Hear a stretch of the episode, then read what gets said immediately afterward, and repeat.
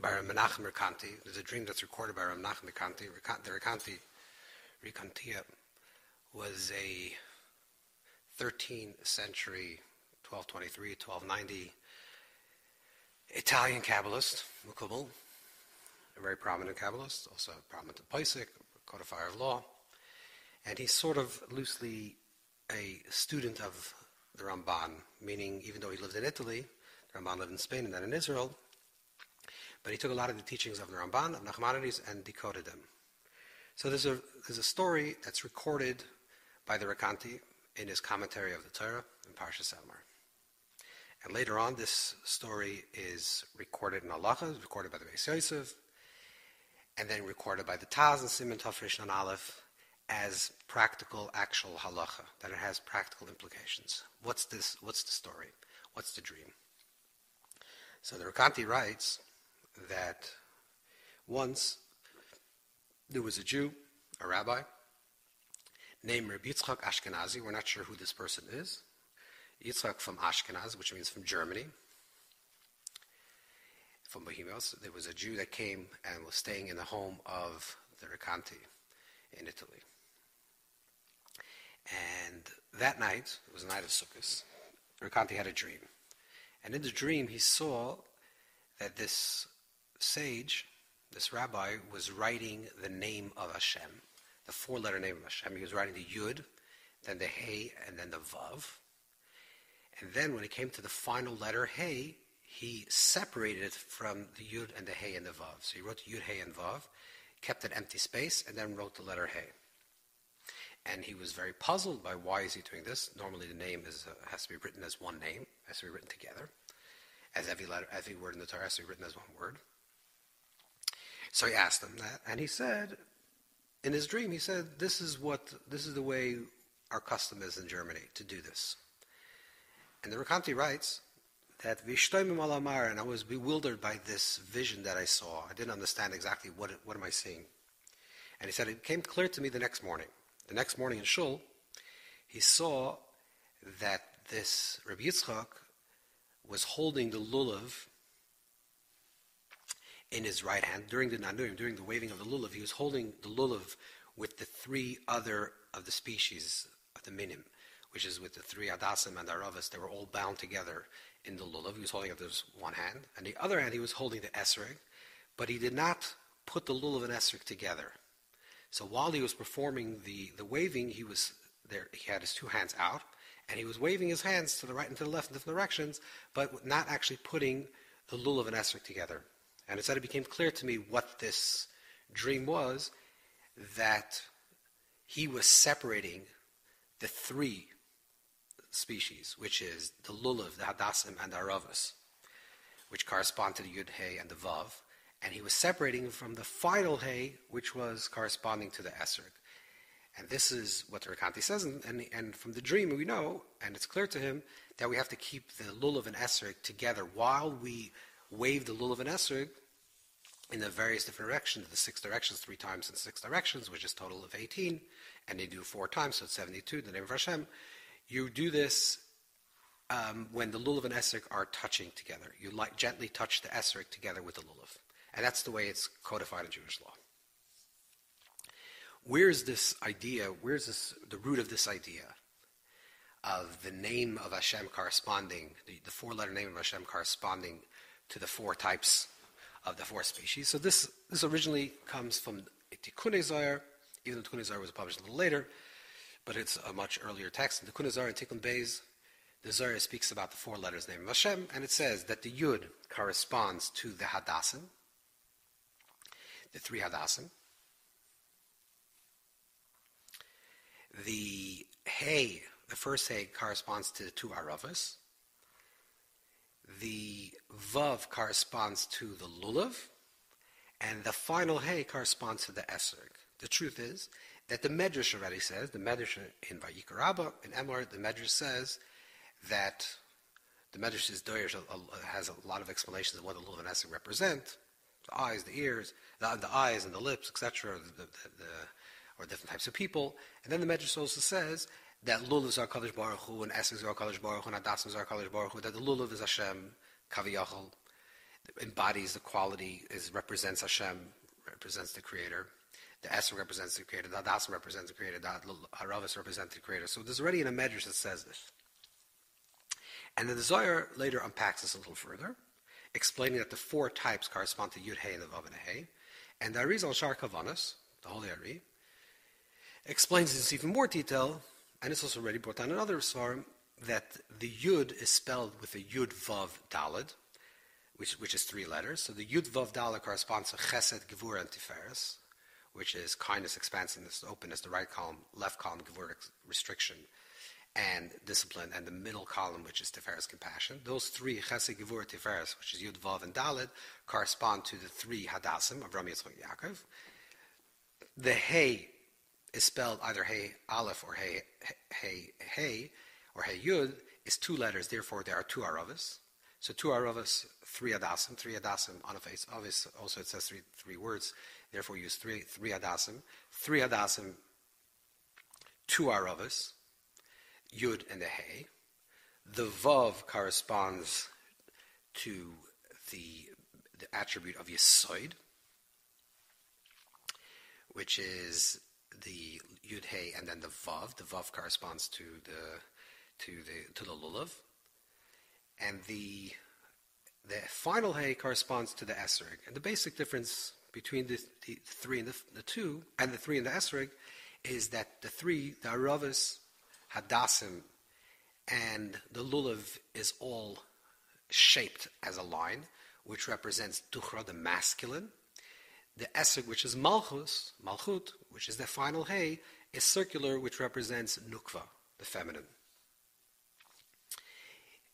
The exactly of which malchus this is talking about, according to the Ari himself, it's a terestiza, it's the, it's the crown within the level of the masculine. And according to the other simple reading of other Mekubalim, other earlier Mekubalim, other Kabbalists, it's this malchus itself. So you have you have Yud, Hey, and Vav correspond to the Lulav and the Hadasim and the Ravis, and the final Hey corresponds to, to the idea of Malchus, of receptivity, of the receiving, the feminine. That's the Esrog.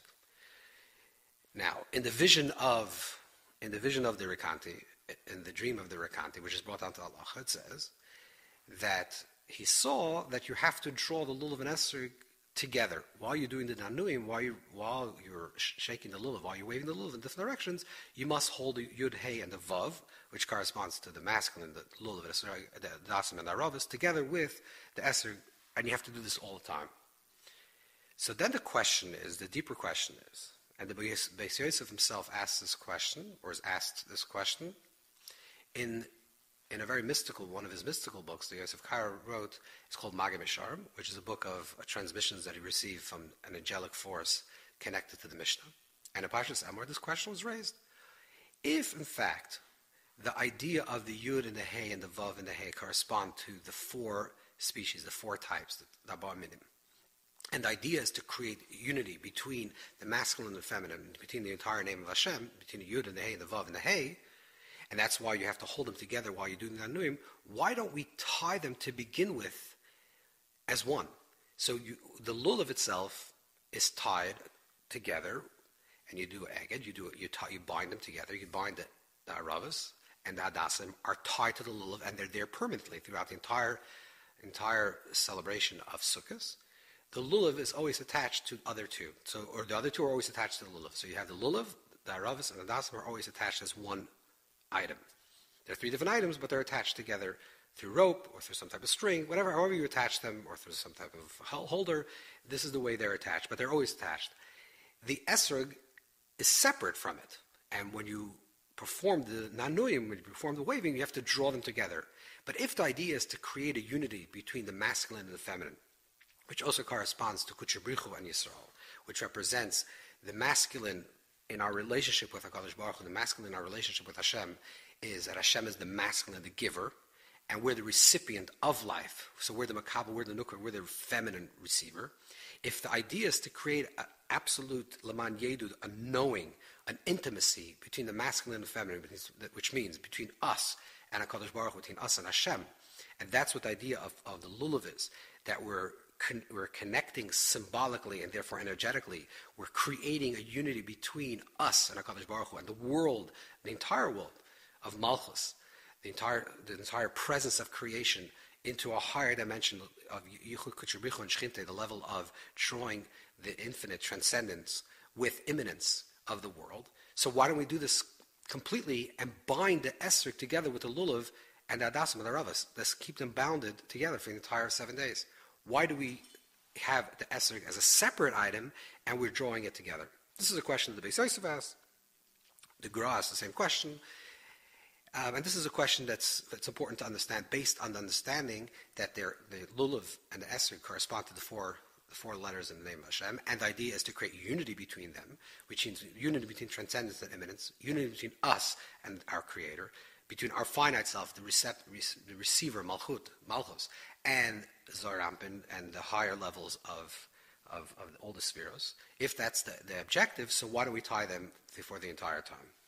This is the question. And the Maggid Meisharim explains this in, very, in, in, in language of Kabbalah. We'll try to understand a little bit and, and bring it down and draw it down a little bit into practical life what this actually means. So to understand this, it just it's very important a little bit to understand what is the entire avoida, what is the entire spiritual work and inner work of this month, month of Tishrei, culminating in, in Sukkot and then eventually culminating in Simchas Torah What is the what is the work? What is the work that's being done? Since since Tishrei represents the beginning of the creation, the beginning of the creation of man, specifically the creation of the human being, this entire time process is something that's called the binyan malchus, the, the building of malchus, the building of malchut, the building of the receiver. That means like this. There are, in very, very quickly, there are two ways the way the creator interacts with creation. There's a definition of a moishel, which is a dictator ruler, and there is a king. Kilashem hamlucha. The higher level is, is to be mluchas, to be king. What is king? What's the difference between a king and a dictator? If if using the word so an oppressor. So the definition of a king, even though we don't have kings, but the definition of rulership or din of the malchus din, when we say that the laws of the, the laws of the land is is the laws of the kingdom, the laws of the land is considered din. So the Rambam says that this means, when do we say din al din? When we say this principle that the laws of the land are applying?